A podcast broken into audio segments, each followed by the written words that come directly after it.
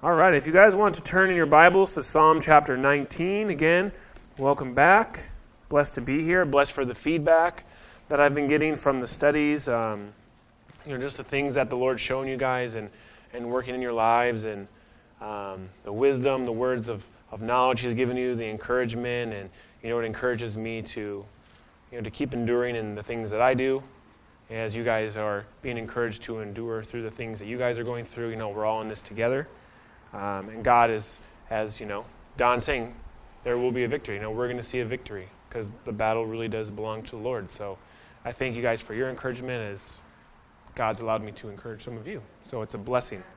Um, and I'm blessed to not only receive these things, but again to, you know, go on this with you guys as God continues to declare himself to us, as God continues to reveal himself in his heart to us through his word.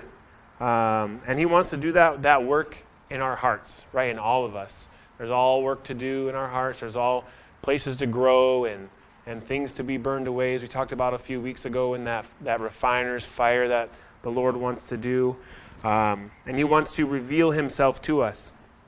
In 1 Corinthians 2, verses 10 through 15, the Bible says this But God has revealed them to us through his Spirit, for the Spirit searches all things, yes, the deep things of God.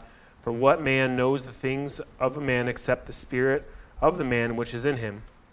Even so, no one knows the things of God except the Spirit of God. Now we have received not the Spirit of the world, but the Spirit who is from God, that we might know the things that have been freely given to us by God. These things we also speak, not in words which man's wisdom teaches, but which the Holy Spirit teaches, comparing spiritual things with spiritual.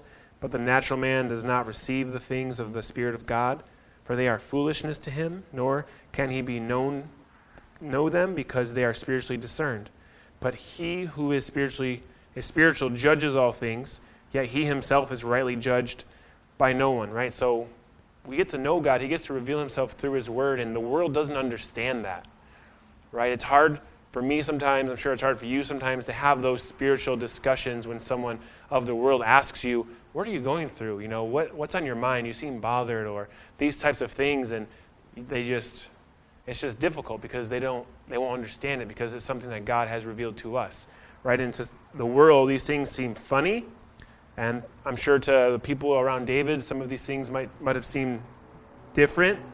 Um, but the things that we're learning are foolish when the world looks at them, right? They're, they're unbelievable. It doesn't really make much sense, right? That God would show us our sinful condition. That's foolishness to the world because the world doesn't think they have a problem, right? The world doesn't think that they're sick. The world thinks that they're good. That God would show us our greedy hearts or our addictive tendencies or our doubting minds, right? That doesn't sound very self building up, the world would say, right? That's foolish. Like, you're a good person. Right? So these things that are spiritual that God shows us and God grows us up in, the world's like, I don't want none of that. Right? They just don't understand. And again, to the world it's offensive, but to us it's it's further proof that God is true, right? Um, and not just that it's true, but God wants to change those things and purify those things and restore those things in our lives, right? He wants to take that greedy heart and make it into a heart of a cheerful giver, right? He wants to take that lying, deceptive heart and he wants it to make a pure heart. He wants to do these miraculous work, works that the world can't even imagine. Right? I had a man this week tell me, like, passive aggressively at, at work, Oh, Josh is here. You know, he's always so joyful and he's talking, and he goes, Yeah, you know me, I need to get saved. I was kind of like rubbed the wrong way. It's like, they just, you just don't get it, man. Like, it's, you know, it's not that you need to be saved it's that you don't even know what you were created for. Like you don't even know the things you could be experiencing. You don't even know what you're missing out on. You don't even know the relationship that God desires to have with you. It's not that you need to be saved, it's that you need to know the one that loves you. It's much more than you're a bad person who needs to be saved. It's you need to have a relationship with the one that created you for that relationship, right? And the world just doesn't they see it as these things and I don't need to be saved, I don't need help, right? But to us it, it just makes sense. You need to know God intimately and personally. And right, that's what we're going to talk about today. How God makes every attempt to reach us, how he declares who he is in so many different ways. um, and how he left literally no stone unturned, right? And that's the title of my message Psalm 19 No Stone Left Unturned. And that's what David is going to go over in this psalm. We see the power of God proclaiming himself in his creation in the heavens. And then we see the power of his proclamation of his word that he's given us, this Bible, how he reveals himself to us through the pages of Scripture. So God shows us and he tells us. He shows us out there, he tells us in here who he is and what he desires to do. And yet, we still miss it. Right? Even with all these things that God's done, sometimes we still we still miss it.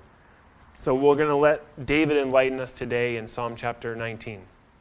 So let's pray and we will get into it.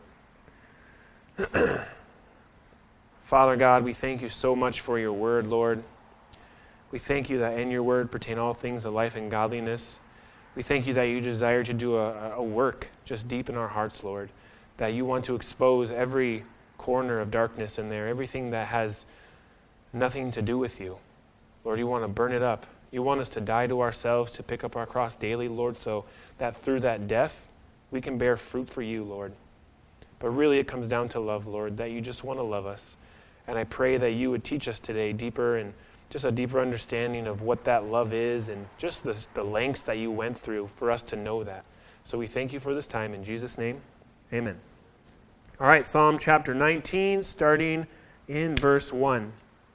The Bible says, The heavens declare the glory of God, and the firmament, firmament shows his handiwork.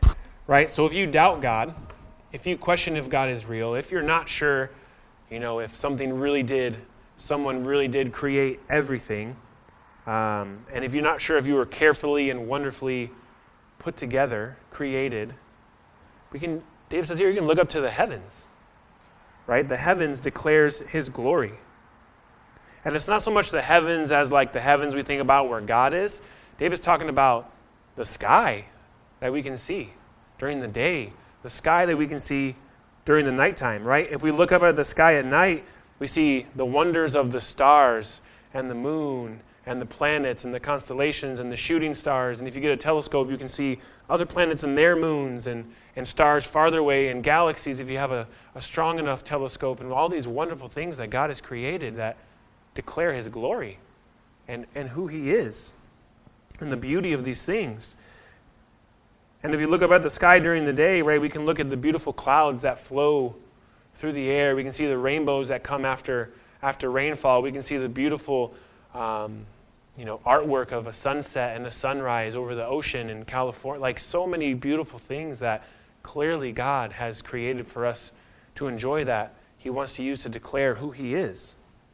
So much beauty. I mean, even the, the lightning that will flash during a thunderstorm or I don't know if anybody here has ever seen it, but the aurora borealis that I got to see when I was in college in northern Michigan up in the frozen tundra. Like these green, flashing, beautiful lights that flow through the sky. It's just amazing. Right? In Romans 1:20 says, "Ever since the creation of the world, his eternal power and divine nature, invisible though are, are, they are, have been understood and seen through the things he has made, so they are without excuse." Right? So we think about that. How would it be possible, right? If the Big Bang happened the way these scientists say the Big Bang happened, how do they explain all these things? Because I don't remember the last time, as I wrote in one of my devotions, I don't remember the last time that a bomb went off and a church was left standing, that a church was put together, or a bomb went off and there was, there was order in the, in the forest Right? These bangs, these explosions don't cause order, they cause chaos. Right? So if you really think about these things, it's just it's illogical. Right? And David understands the truth as he stands in awe and wonder, and he says, All of this declares God's glory. Just look at it. Right? As he reiterates in Psalm 148, 1 through 6, he says, Praise the Lord from the heavens, praise him in the heights above, praise him, all his angels, praise him all his heavenly hosts. Praise him, sun and moon. Praise him, all you shining stars. Praise him, you highest heavens, and you waters above the skies. Let them praise the name of the Lord, for he commanded, and they were created. He set them in place forever and ever. He gave a decree that will never pass away, right? So his glory is on full display, and he created it simply by speaking it. Right? And it's kind of interesting for us to try to wrap our minds around that concept, but my son seems to understand it better than I do when I ask him, How did God make the earth? He said, He says, Dad, and he spoke it. And it just makes sense to him. Sometimes it doesn't make sense to me. He spoke it. No, yeah, he spoke it. He just said it. But that's how glorious God is. He just spoke these things into existence, right? And, and you can see just how big God is by looking at the enormity of the universe and its galaxies and its light years and its suns and its all these types of things. And having created something that works together so well, you can see God's his mind and having created something so beautiful, you can see his heart and having created something for all humanity to see, you can see the love that he desires to pour out into your life with just the, the care and the precision that he used to create everything. And yet he has that same care and precision for our hearts. Right? It's, it's a beautiful thing to see. Verses 2 through 4. Day unto day utters speech, and night unto night reveals knowledge. There is no speech nor language where their voice is not heard. Their line has gone out through all the earth, and their words to the end of the world. In them has set a tabernacle for the sun. Right? So imagine this. What if God never put anything in the sky for us to see? What if there was no stars or no moon or no sun or any planets or any of these kinds of things for us to look upon, right? It would just be kind of like, oh, that's kind of sad kind of boring. Like you probably would, wouldn't really look up at the night sky very much, right? It would be you would feel kind of empty. Maybe you feel like you're kind of alone when you look up at the sky, right? But God again desires to show Himself, and I love how it says there is no speech or language where their voice is not heard, because God speaks through His creation, through the heavens, the skies, these things, where I don't care who you are, whatever language you speak, whatever country you're from, you look up at that and you know that there is a God in heaven. You, you just you can't deny it. Right? How many times has anybody here ever gazed at a sunset or looked at the constellations or saw a shooting star or the moon, the full moon, how beautiful that is, or, or through a telescope and, and thought, yep, well, that's just a big old accident? Like, never. No one's ever said that. Right? I, I feel like when I hear from people and when I, before I was a Christian, there was many times I'd look up at this the sky at night and be like, man, I just, I know there's something more. There has to be something more than this because you can see it, right? And God, again, speaks without language so everybody can understand. And going back to Romans, that is why we are without excuse. He's shown us through His creation, right?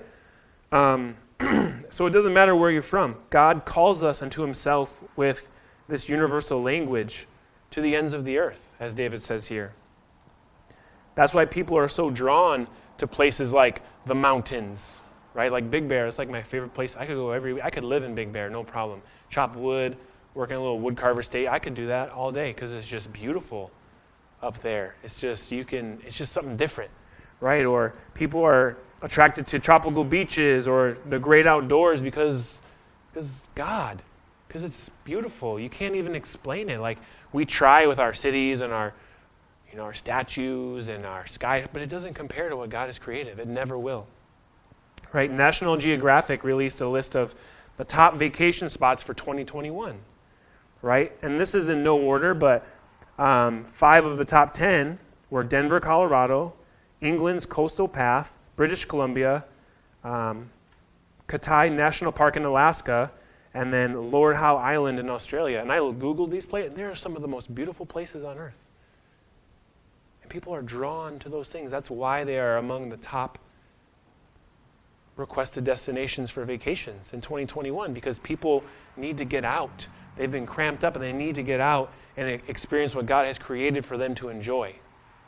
Right? You didn't see Paris, France wasn't on there or any of these types of man made city. People want to get out into the world that He has created. Um, um, Tholuck writes this Though all preachers on earth should grow silent and every human mouth cease from publishing the glory of God, the heavens above will never cease to declare and proclaim his majesty and glory. They are for ever preaching. For like an unbroken chain, their message is delivered from day to day and from night to night. Beautiful. Like, even if there was no one on earth to preach the Word of God, to preach the. We're without excuse because the Bible says that His creation proclaims His Godhead. You can't deny who He is when you look at what He's created, right? It's, it's just foolishness. Verses 5 through 6 says, Which is like a bridegroom coming out of his chamber and rejoices like a strong man to run its race.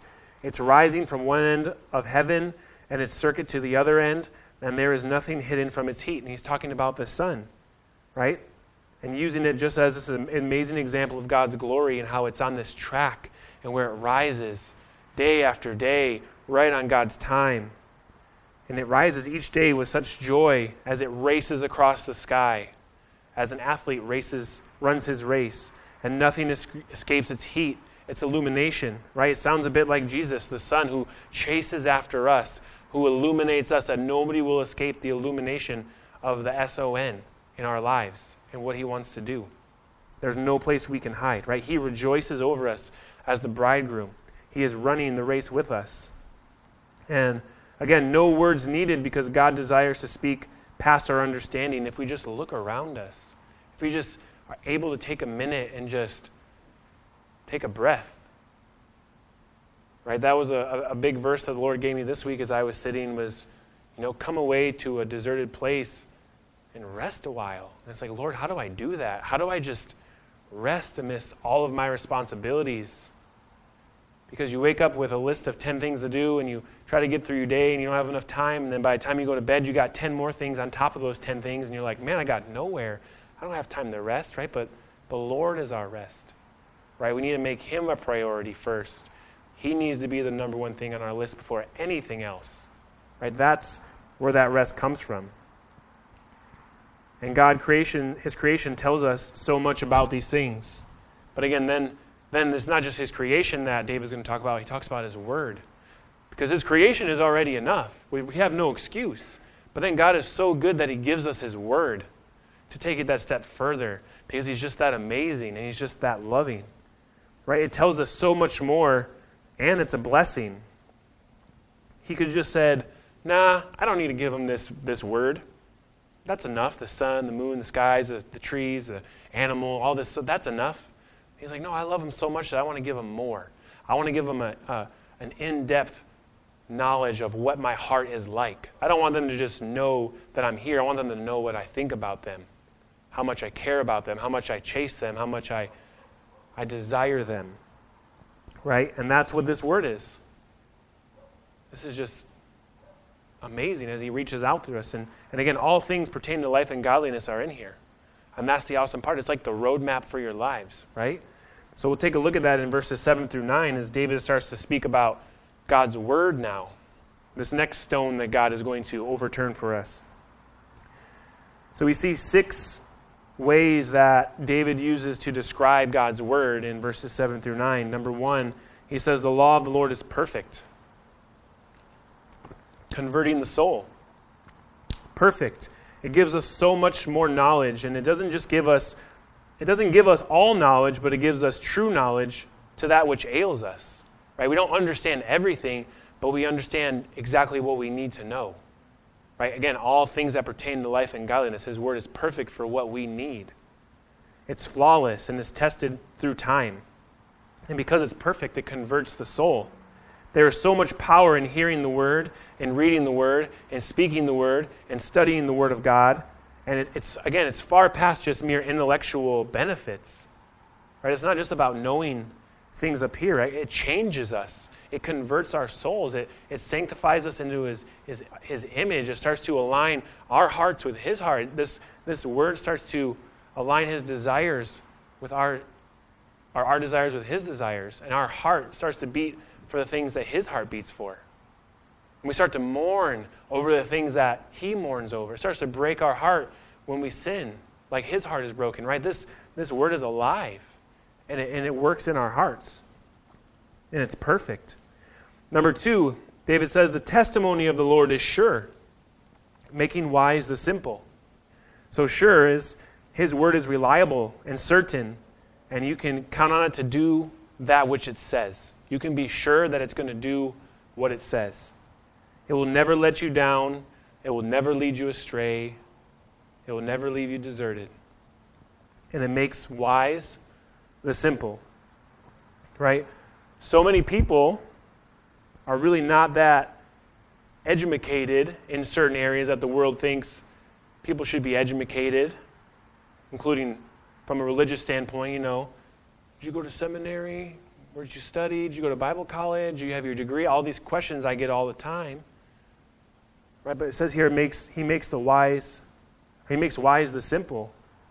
Right? It's not about all of this. It's about this. What are you, what are you willing to do for God, right? Because the last time I checked, the people that Jesus hung around with were fishermen and tax collectors and, and people like this that weren't exactly the most educated in their time, the most respected in their time, right? They were just, they were your average Joes, as you might say. Right? These men were given such wisdom, yet to the world they seemed unimportant, cast to the side. People wouldn't give them a second thought if they passed them on the streets. But Jesus saw them differently, right? Because he desires to use those things for his glory.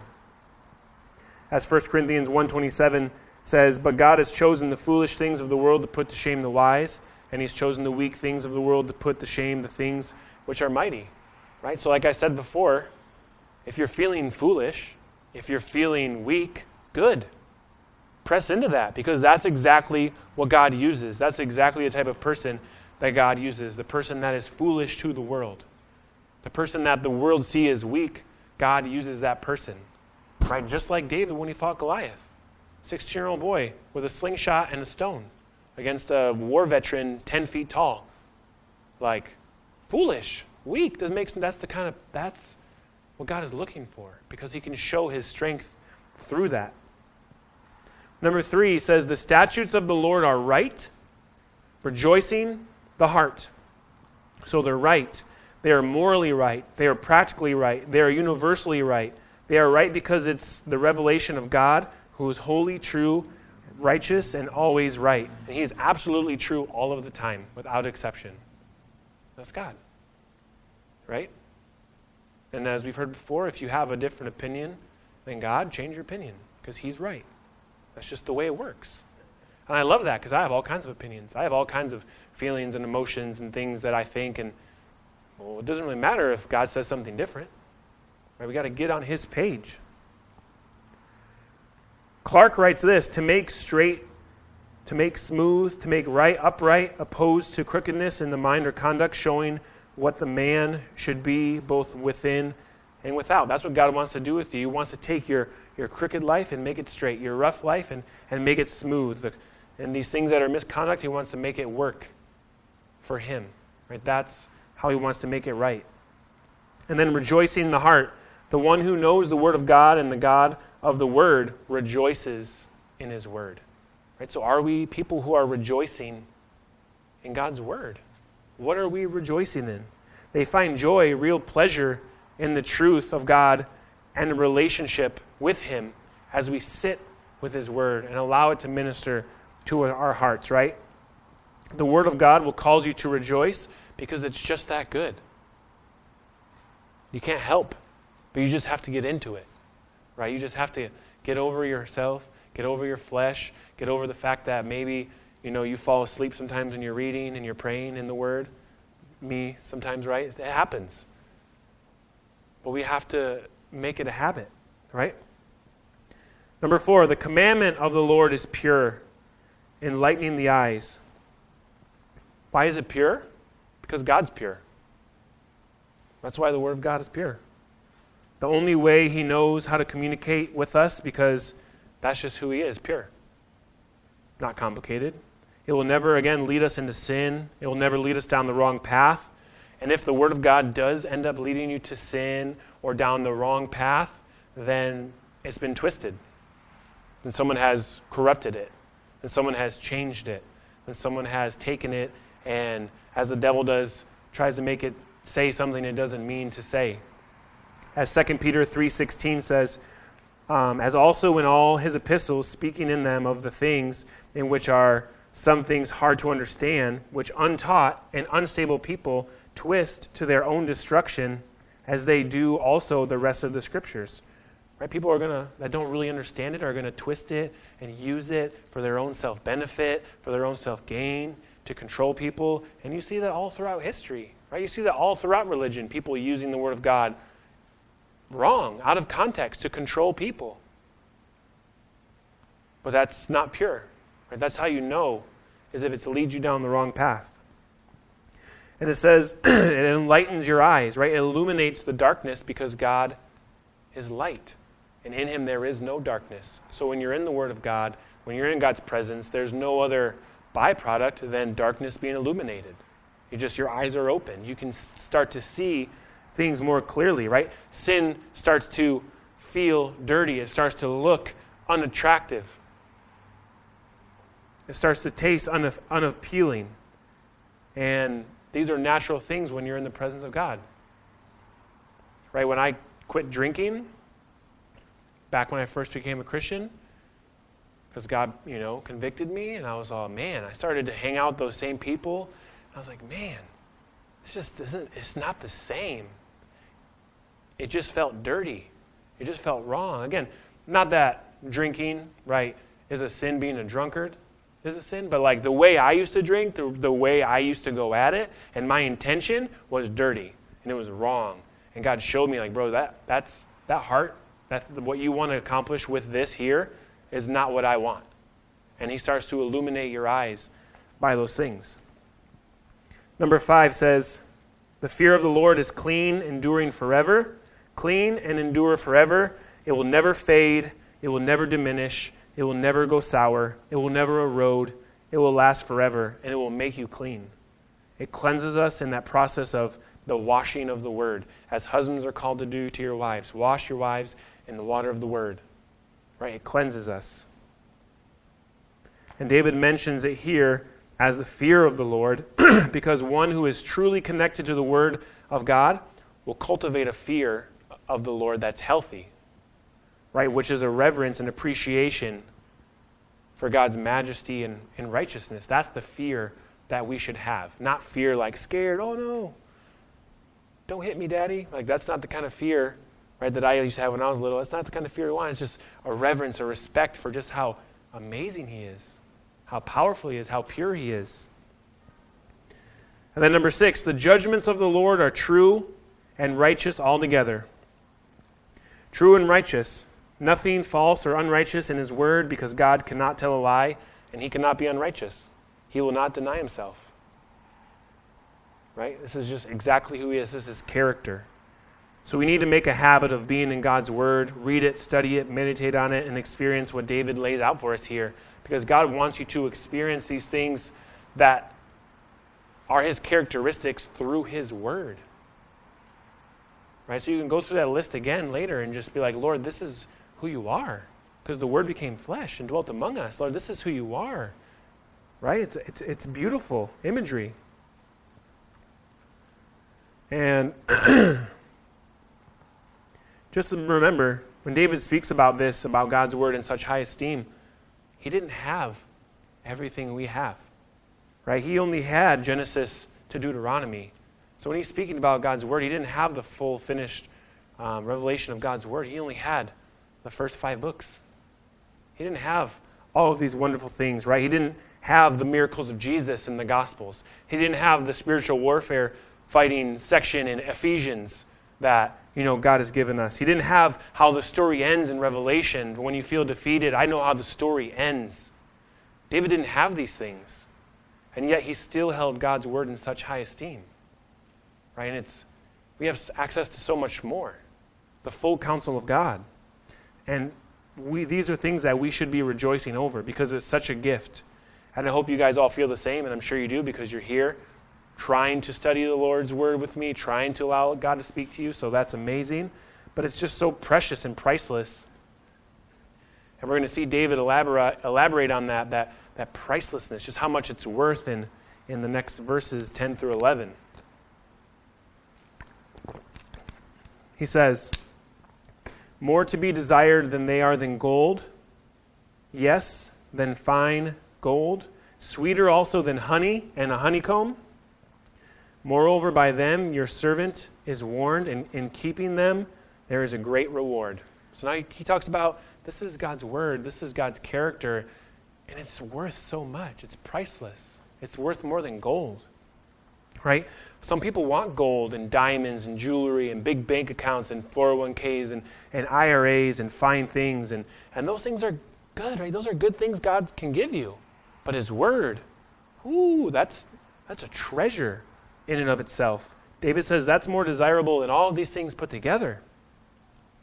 And again, this truly speaks of David's heart, as he was referred to as a man after God's own heart, because he was a king. Like David was loaded. Like he had a nation, he had a kingdom, he had servants, he had an army at his disposal. Fine, you know, he had all these conquests and conquering and spoils and loot and but that's not what David was known for in the scriptures. He wasn't known for his wealth material. He was known for his heart after God. Right? And we can see that as he speaks about God's word in such high esteem. And I think that's a lesson that we can all learn as Americans because, you know, I mean, just be real, our society is pretty materialistic. It just is what it is. Right? I don't know if you guys have ever done Easter or Christmas with small children, but you're like, dang, that's a lot of stuff. Right? We like our stuff here. Right? how many presents, how many Easter baskets you guys get? Like, it's just, I mean, it's cool. Like, we like to bless our kids, but we like our stuff. Right? And this is a lesson we can learn that as David, he wanted no material thing to control his life, to run his life, or to command his life more than the Word of God. And that's the thing. It's not bad to have money. It's not bad to have things that God's blessed you with. But when those things have you, that's the problem.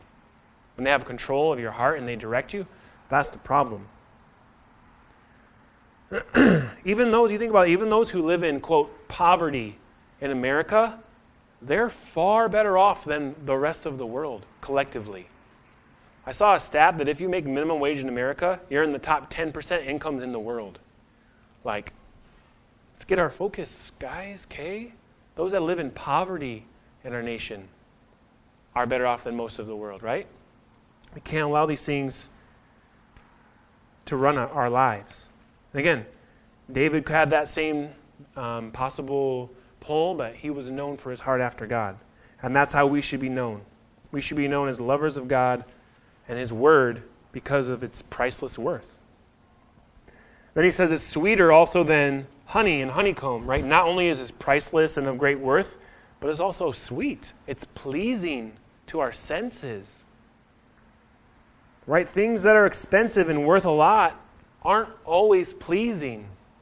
Just because it costs a lot of money, don't mean it looks good. Just because it costs a lot of money, don't mean it tastes good or it feels good. Right? You can't correlate those two things. But God's word, yes, indeed, you get both. Because that's who God is, right? One of the most expensive things that you'll ever partake in is sin.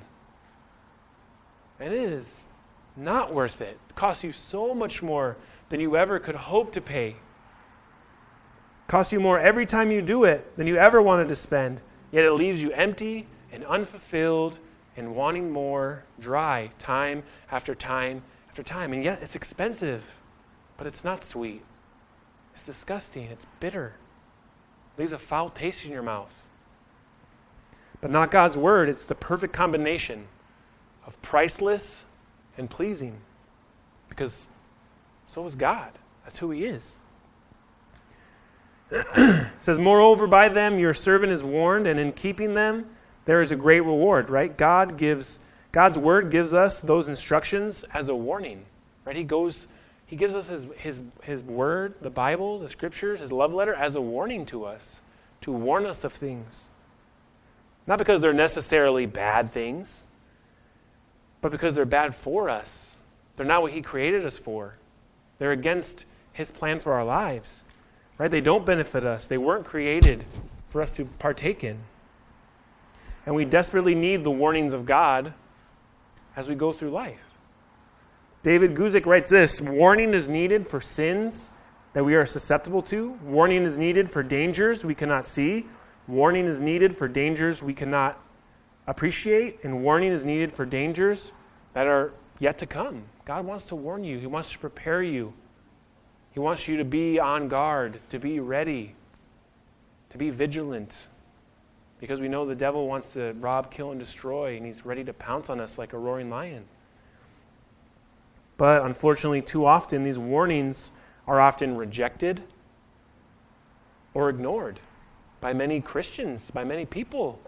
And it's dangerous when you reject the warnings of God, when you ignore the clear warnings of the Lord. Hosea 4 6 says this My people are destroyed for lack of knowledge, because you have rejected knowledge. I will also reject you from being priest for me, because you have forgotten the law of your God. I will also forget your children. When you ignore God's warnings, you reject God's warnings and His word, it's dangerous. We don't want to find ourselves in that position. And He warns us, um, and if we don't heed His warning, it says here, we will be destroyed. It's going to cost us, it's going to hurt, it's going to be uncomfortable. However, when we do heed them, there, He says there's a great reward for being faithful with those things right? And that great reward, let's take a look at one of my favorite sections. Um, Revelation, I think it's verse or chapter 7, starting in verse 10. These things says he who is holy, he who is true, he who has the key of David, he who opens and the door and no one shuts, and shuts and no one opens. I know your works. See, I have set before you an open door, and no one can shut it. For you have a little strength, have kept my word, and have not denied my name. Indeed, I will make those of the synagogue of Satan who say they are Jews and are not be, but lie. Indeed, I will make them come and worship before your feet, and to know that I have loved you, because you have kept my command to persevere. I also will keep you from the hour of trial, which shall come upon the whole world, to test those who dwell on the earth. That's a reward. That God's not only going to keep us from the great tribulation and having to go through those things, but that we're going to be with Him in heaven, experience these things because we are faithful with what God called us to do and what His Word says. As it says here, you have kept my word and have not denied my name. That is the great reward. Right? It's beautiful. It's going to keep you from unnecessary trials and things you go through in life. Right? The faithful church. That's the great reward, being faithful, followers of Christ. It really doesn't get much better than that. Right? You get to be with, with, with our Jesus in heaven. Verses 12 through 13. Excuse me. Who can understand his errors? Cleanse me from secret faults. Keep back your servant also from presumptuous sins. Let them not have dominion over me. Then I shall be blameless, and I shall be innocent of great transgression. David is pondering the world and the work that God's doing in his life. As I'm sure you've thought it, I'm sure you've worked through it, as have I, right? Lord, how do I recognize these things in my life that you're trying to point out? Right? I've been many times, often, like, Lord, I just feel there's something off. There's just a disconnect. I can feel that I'm disconnected from you in a certain way. Lord, can you please show me what these things are? Reveal it, you know, search my heart, as David says, illuminate these things. How do I know when I'm going against you? Because sometimes you just don't know. You only know what you know. Right? Again, it comes back to the Word of God. Does your life line up with the Word of God? That's how you know. Are you asking God to do that cleansing and for those secret places to be brought to illumination in your life. So, how do we know when the sins that we are committing are presumptuous? Right? It's an interesting word. I was like, oh, that's an interesting word, presumptuous. So, presumptuous means failing to observe the limits of what is permitted or appropriate. So, you just don't care, basically. Sins that you, you just don't care. I'm just going to do this because this is what I want to do and this is how I feel and it makes me feel good right now and that's all I want right? And there's a difference. Um, these are different than not knowing. This is you just again, you don't care. You turn a blind eye. And you have no excuse for presumptuous sins because you know better. Some examples of things that make sin presumptuous is when we know better, when friends have warned us, when God Himself has warned us, when we have warned others against the same sin. Hey man, you shouldn't do that, and then you go and do it. When we plan out our sin, when we come up with a scenario in our head about our day and how I'm going to do this later and how it's going to look like and how I'm going to get there and I'm going to lie to this person so I can be off at this time and then this person's not around and we plan out our strategy for sin, right? It's a real thing. We relish in our sin. Right? And again, we know better. Right? Don't lie about dumb things. Don't rob God of his tithes and offerings. Don't treat your spouse like a doormat. Right? Don't do these things. Don't get drunk. Don't look at things that are going to cause you to, to lust. Don't avoid what God has clearly called you to do because you just don't feel like doing it, right? These are things that you know better. There is a progression, though, through these things um, that we see here. He says the errors, the secret faults, which leads to presumptuous sins, right? So they start as errors, mistakes. Then it goes to secret faults, right? which is I'm not just I'm just not going to tell anybody. I'm going to hide it. So, oop, I messed up. Oop, I messed up again. Now I'm going to hide it. And then you get to the presumptuous sins. I just don't care. Whatever. I'm just going to do it. It's out there now, right? That's the progression. So it goes from a passing temptation to chosen thought. It goes from chosen thought to object of meditation.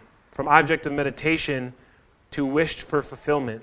Wished for fulfillment to planned action planned action to opportunity sought, opportunity sought to performed act, performed act to repeated action, repeated action to delight in that action, delight in the action to new variations, new variations to habit, habit to idolatry, demanding to be served, from idolatry to sacrifice, from sacrifice to slavery.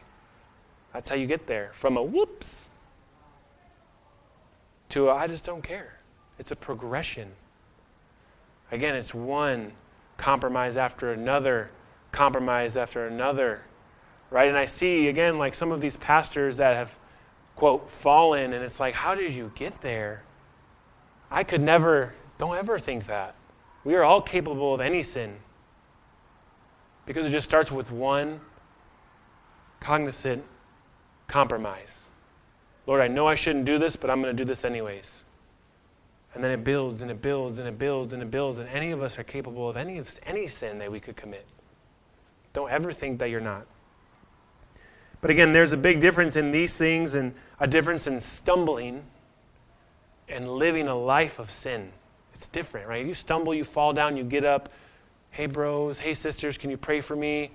Lord, I, I repent, I don't want to do this. But, and then living a life of sin immersed in the sin that you know better than to do and how we get there, right? At some point, the sanctification process and your maturity through the Word of God should show you that you shouldn't be doing these things. As 1 Corinthians 13 11 says, When I was a child and spoke as a child, I understood as a child, I thought as a child, but when I became a man, I put away childish things. At some point, it's time to grow up. It's time to stop. It's time to stop playing with those toys and eating that baby food and telling your daddy no because you're being spoiled. It's time to grow up, son, daughter. Okay? And then verse 14, we'll finish here. He says, Let the words of my mouth and the meditation of my heart be acceptable in your sight, O Lord, my strength and my redeemer. Right? And I think, guys, this is I think this is what we all desire as followers of Christ, as as his children. I think we all desire verse 14 that the words of our mouth, that the meditation of our hearts would be acceptable to God. I think that's what we want, right? I think that's what we all want. We just want God to accept us. Right? If you're a child of God and you desire His will for your life, if you desire to be sanctified, to be cleansed, to know Him and be known by Him, you just want it to be accepted. Some of us strive to the detriment and they put unnecessary burdens upon themselves and and hoops you have to jump through taking yokes upon yourself that don't belong to you, carrying burdens that weren't meant for you to carry because you just want to please God so bad and you put it upon yourself. God's like, I don't need that. But you're like, but, but God. He's like, I don't need that. Just come, spend time. But I, I feel like I need to bring something. And he's like, I don't need you to bring. Yeah, but, I, I, but look what I've done. He's like, I don't need you to do anything. Just be present with me. Stop doing all the time. Come aside and rest with me. Right? We have to know this that as bad as we want to please God, He is already pleased. Because without, without faith, it is impossible to please God. So if we have faith that Jesus Christ died on the cross for our sins and He arose from the grave, then we're then He's pleased. Without faith, it doesn't you can't be pleased, right? There's nothing we can do to. We're already accepted. Why are we fighting this round and round and round battle of I'm not good enough? Of have you read His Word? You know what it says about you? Holy nation, royal priesthood, prized possession. You know what God says about you as His son, His daughter? So, again, if you know the Word of God, if you know His heart, if you've seen His creation, you know and you understand that what He's done for His children right? That he created the heavens to show you his glory and teach you, to proclaim himself to you, that he gave you his word so you could know his heart better. That he would give you his word to lead you and light your path as you try to navigate this dark world. That he died on the cross and rose again so that you could be set free and come into his presence. That you could be more alive. That you could be set free and free indeed. Experience abundant life. That you could be reborn spiritually and he would give you a heart of flesh that starts to beat after his heart? And if you don't know the Word of God, you don't know these things. And I challenge myself to say, maybe you just don't know the Word that well if you still feel like you need to please God. Because, son, daughter, He's already pleased. You are already holy because He is holy, right? Then, when you come to this realization, which isn't overnight, I know some of us are like, man, if I could just, I better, I feel better. Yep, I read the verse. I'm good now. Nope, we're moving on. Cool. I had anxiety, but now I'm better. No, that's not how it works. I went to a conference and I'm, ooh, yep, mm-hmm. Like that's, it's a process. Right? Don't look for the quick fix. But when we come to this realization, then we'll start to have a change of, of heart and mind. And you'll walk in freedom in the fullness of joy because He's already done it for you. He's already completed the work for you. We just have to open our eyes, our hearts, and our minds and take it in and, and just hear what God has clearly proclaimed through His creation and His Word and the fact that He left no stone unturned for us. Amen? Amen. Let's pray.